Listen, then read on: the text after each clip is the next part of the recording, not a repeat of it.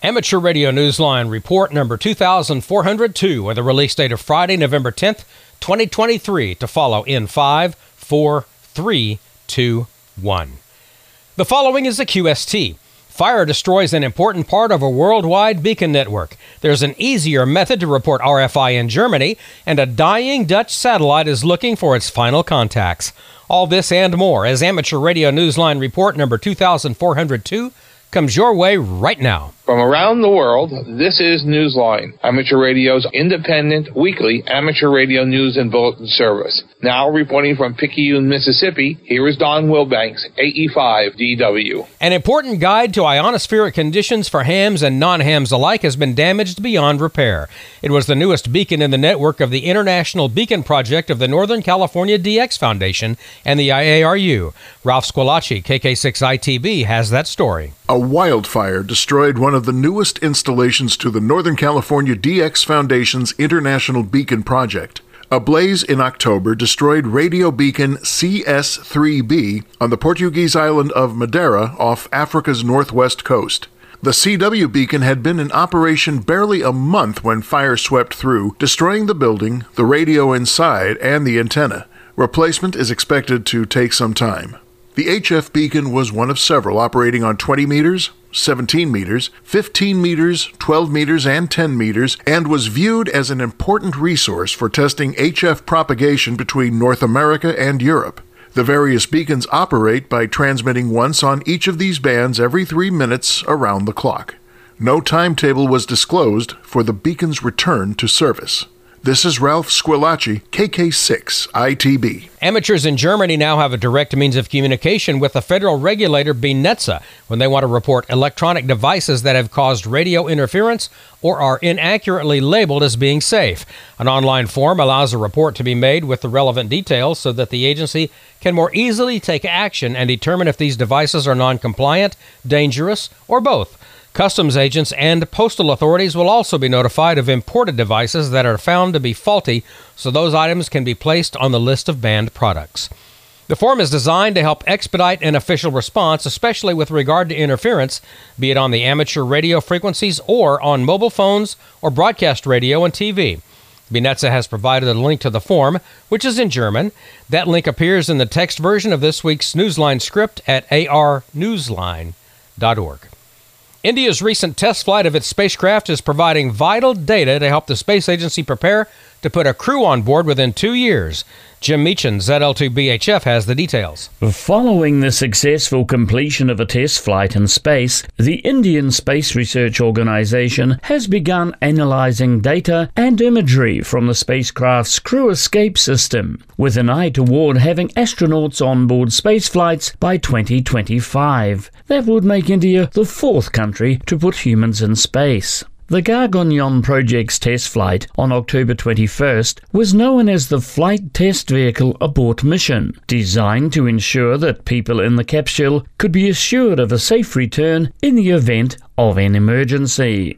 The test demonstrated that an onboard crew could be safely moved at least 1.2 miles or 2 kilometers away from the rocket in an emergency. The Indian Space Organization hopes to send a human like robot into space next year. To prepare for a flight with a live crew of three, the agency meanwhile has been evaluating the fitness and health of a number of Indian Air Force pilots who are likely candidates. India also hopes to establish an orbiting space station in 2035. The country last made news in space in August of this year by successfully putting a lander near the South Pole of the Moon. This is Jim Meachen, ZL2BHF. With Christmas on the horizon, the UK Bunkers on the Air award scheme has introduced a special set of awards in the format of an advent calendar. Here's Ed Durrant, DD5LP, with more information. Bunker activators will be on the air from bunkers in the official ROC reference list from December 1st through to the 24th and chasers can symbolically open a new bunker door each day by working that station, right up through Christmas. The Bunkers on the Air Advent Calendar Award has two parts one for hunters or shortwave listeners, and one for activators. The programme runs in parallel with the Bunkers on the Air 2023 Annual Award, meaning that those taking part in both events must use two separate online trackers. To keep the season bright and even a little amusing, the multi tiered point system for the Advent Calendar Award has such names as Santa's Little Helper all the way up to the top scoring Super Santa. Spotting, alerting, and all information about the scheme is available on the website at bunkersontheair.org. Bunkers on the Air is a rapidly growing amateur radio activity in the UK that centres around the Royal Observer Corps monitoring posts created during the Cold War era. I'm Ed Durrant, DD5LP. If you're looking for an old fashioned QSO, get your hands on an old fashioned radio and listen to this next report from Jack Parker. W8ISH. If you built yourself a vintage style transmitter or are lucky enough to have acquired one, you're just in time for the Bruce Kelly 1929 QSO party this month. It's taking place on the 11th and 12th of November and again on the 18th through the 20th. It bears the name of Bruce, W8ACY slash W2ICE, who was part of the group of amateur radio operators who founded the Antique Wireless Association in 1952. He became a silent key in 1997, six years after the first QSO party took place. The association is sponsoring this year's event to celebrate the glory of tubes and techniques that date back to 1929 or even earlier. The QSO party is open to anyone with an appropriate old time style radio, whether they are an association member or not. It is, however, a CW only event, and in addition to hearing dits and dahs sent at a wide variety of speeds, operators can expect to hear the buzzing, chirping, and drifting associated with the ham radio experience of a century or so ago. So now that you've likely turned back your clocks, get ready to turn back your calendar. Additional details and a video about the vintage transmitters can be seen at the website antiquewireless.org. This is Jack Parker, W8ISH. An amateur radio CubeSat that was the pride of the students who built it at the Delft University of Technology is about to deorbit, and its team wants radio operators to get involved.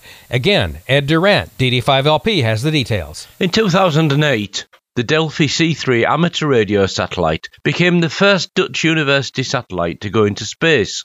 Now its journey is nearing the end and it is expected to deorbit with re-entry to take place sometime around the 16th of November. The CubeSat team would like to present an award certificate to the ham or shortwave listener who makes the last contact with Delfi-C3 and provide its last telemetry frame. The telemetry downlink is on 145.867 MHz, 1200 baud AX25 BPSK. Radio operators may use the Rascal software, the SatNogs network, or simply send decoded telemetry frames with reception time and location. Those may be emailed to the email address in the text version of this week's newscast at arnewsline.org. This is Ed Durrant, DD5LP. Some of the youngest candidates for amateur radio just got a little boost from the Radio Communications Foundation, a small independent charity that was established by the Radio Society of Great Britain. Jeremy Boot, G4NJH, tells us how they're helping. Prospective candidates for the foundation license who are full time students and younger than 21 may be eligible for assistance from the Radio Communications Foundation, which is offering to subsidise a number of the examinations. Foundation exams in the UK cost £32.50. According to the Radio Society of Great Britain, some teachers last year identified this fee as an obstacle for students. The Foundation told the RSGB that to help those with the greatest financial concerns, the first group of 15 exams will be funded for qualifying applicants. Every three months thereafter, the Foundation will fund another group of 15 exams in much the same way. Any funds not used will simply roll into the next quarter. Meanwhile, applicants are encouraged to use the simple online form and to read other details about the subsidies at commsfoundation.org. That's comms with a double M. Applications require a statement of support from a parent or guardian about the benefit the applicant would receive as a result of the funding. The Foundation is hoping more amateurs will consider making gifts to the RCF so the programme can increase the number of exams funded annually. This is Jeremy Boot G4NJH. It's time for you to identify your station. We are the Amateur Radio Newsline, heard on bulletin stations around the world, including the K7 MMA repeater in Spokane, Washington, on Fridays at 5 p.m. local time.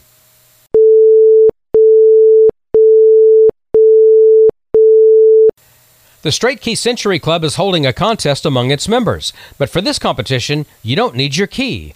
Just a sense of style, as we hear from Randy Sly, W4XJ. If you're a member of the Straight Key Century Club, there are a few ways you can get ready for the SKCC anniversary and Straight Key Month being held in January 2024. You can, of course, practice and train at home to work on your sending and your copying, and perhaps even plan on being one of the operators for the K3Y event. If your talents extend to holding a pencil, pen, or even a paintbrush, you might want to submit a design to be considered for the official 2024 QSL card. The club is once again holding a contest to select a design, and SKCC members get the final say. They'll be voting on their top picks in mid December and will be able to view all the qualifying submissions displayed on the SKCC website. Although only the most popular design will end up on the QSL card, many of the others will appear in the SKCC's print calendar. The club is also inviting members to resubmit updated versions of designs submitted earlier that weren't in the final pick. There are certain design guidelines and specifications that need to be followed, however. Please visit the SKCC website for detailed instructions on how to display your design and incorporate the required text elements. Designs are due no later than the 14th of December. What would you do if you had seven days to set aside for nothing but contacts in CW? Jeremy Boot, G4NJH, answers that question for us now. The Essex CW Amateur Radio Club is encouraging CW operators to take up a special challenge. Give yourself a week to contact as many other hams as you possibly can. The objective isn't to score points, but to make real contact, perhaps an extended exchange instead of a mere signal report, or better still, a long ragchew. Organisers are stressing that this is not a contest. The activity is being held between the 13th and the 19th of November and is taking place, as always, in the spirit of friendship. The club is extending a special welcome to QRS operators. If you hear the call signs GX1FCW or G8CW, make an extra effort to log a contact. Those are the club's own call signs. Like everyone else, these operators will be calling CQECW. A list of the bands being used, along with other details about this annual event, can be found on the club website at essexcw.uk. Be sure to click on the tab that says Activity Week. This is Jeremy Bucci for NJH. In the world of DX, listen for Vaclav OK6RA operating holiday style as FG stroke OK6RA from Guadeloupe until the 27th of November. This is IOTA number NA102. He'll operate CW, SSB, and FT8 on 40 through 10 meters and possibly 6 meters. His main activity will be during the CQ Worldwide DX CW contest, QSL via his home call. Listen for Kazu M0CFW, who'll use the call sign 3 Bravo 9 stroke M0CFW from Rodrigues Island, IOTA number AF017. From the 19th of November to the 1st of December, he'll be using the call sign 3 Bravo 9 Kilo Whiskey in the CQ Worldwide DX CW contest. See QRZ.com for QSL details. Ken, LA7GIA, and Shawnee, HA5DDX, are active as 708AD and 708AE, respectively, until the 16th of November from Socotra Island, IOTA number AF028 in Yemen. Listen for them on 160 through 10 meters. Shawnee is operating SSB while Ken is concentrating on CW. There's a possibility of SO2R Light FT8 using WSJTX Fox and Hound or MSHV. See QRZ.com for QSL details. Shabu M0KRI will be on the air as 9 Lima 5 Mike from Freetown, Sierra Leone between the 24th of November and the 5th of December. Watch QRZ.com for developing information about how to QSL. And we end this week's report with a special movie. No, we're not actually going to show you the movie, of course, but we are going to tell you why it might have plenty of appeal for those of us who understand the power of radio. Neil Rapp, WB9 VPG, has that story. If you watch for the credits at the end of each episode of one miniseries now running on Netflix, you'll be able to quickly learn who wrote the script, who directed the cast, who produced the drama, and of course, who played the roles on screen. Every name is featured prominently at the end of each of the four installments of All the Light We Cannot See. The film is based on the Pulitzer Prize winning World War II era novel by Anthony Doerr. What may not be apparent to most movie viewers is the fact that two of the film's biggest stars are uncredited, unnamed, and largely unacknowledged. That is true at least outside the framework of this intense wartime storyline. The anonymous players are the pair of shortwave radios that ultimately unite the two major protagonists, a blind French girl and a young German soldier. In Nazi occupied France, the girl uses the forbidden medium of radio to transmit coded messages to help the French resistance and the Allied forces. The boy is an orphan and an electronics genius who is conscripted reluctantly into the German military. Both had grown up in their respective corners of Europe listening to the same shortwave radio program, one hosted by a professor who spoke of science, truth, beauty, and hope. In this setting, as the girl transmits her messages from her ravaged French city, and the boy attempts to track her down amid the wreckage, the power of those two radios cannot be defined by wattage alone. The radios define the love both share for something intangible and precious they are both seeking. Those same radios drive the drama to its inevitable conclusion using the light none of us can see, the electromagnetic spectrum itself. This is Neil Rapp, WB9 VPG. Do you have a piece of amateur radio news that you think Newsline would be interested in? Send it on. Now, we're not talking about advertising your club's upcoming Hamfest or Field Day participation, but something that is out of the ordinary. If so, Send us a brief overview via the contact page at arnewsline.org. If it's newsworthy and we would like to cover it, we'll get back to you for more details. Meanwhile, if you're feeling even a little bit poetic, visit our website and learn more about the Amateur Radio Newsline Haiku Challenge.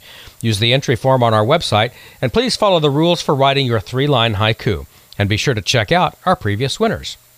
With thanks to Amateur Radio Daily, AMSAT News Service, Antique Wireless Association, the ARRL, Bunkers on the Air, CQ Magazine, David Behar, K7DB, the Essex CW Amateur Radio Club, the FCC, 425DX News, the IARU, ICQ Podcast, Netflix, QRZ.com, Radio DARC, the Radio Society of Great Britain, Roger Egan, VA3EGY, shortwaveradio.de, the Straight Key Century Club, the Wireless Institute of Australia, YouTube, and you, our listeners, that's all from the Amateur Radio Newsline.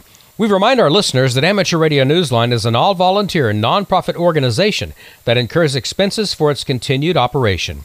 If you wish to support us, please visit our website at arnewsline.org and know that we appreciate you all. We also remind our listeners that if you like our newscast, please leave us a five star rating wherever you subscribe to us. So for now, with Caryn Eve Murray, KD2GUT at the news desk in New York, and our news team worldwide, I'm Don Wilbanks, AE5DW in Picayune, Mississippi, saying 7-3. And as always, we thank you for listening. Amateur Radio Newsline is copyright 2023. All rights are reserved.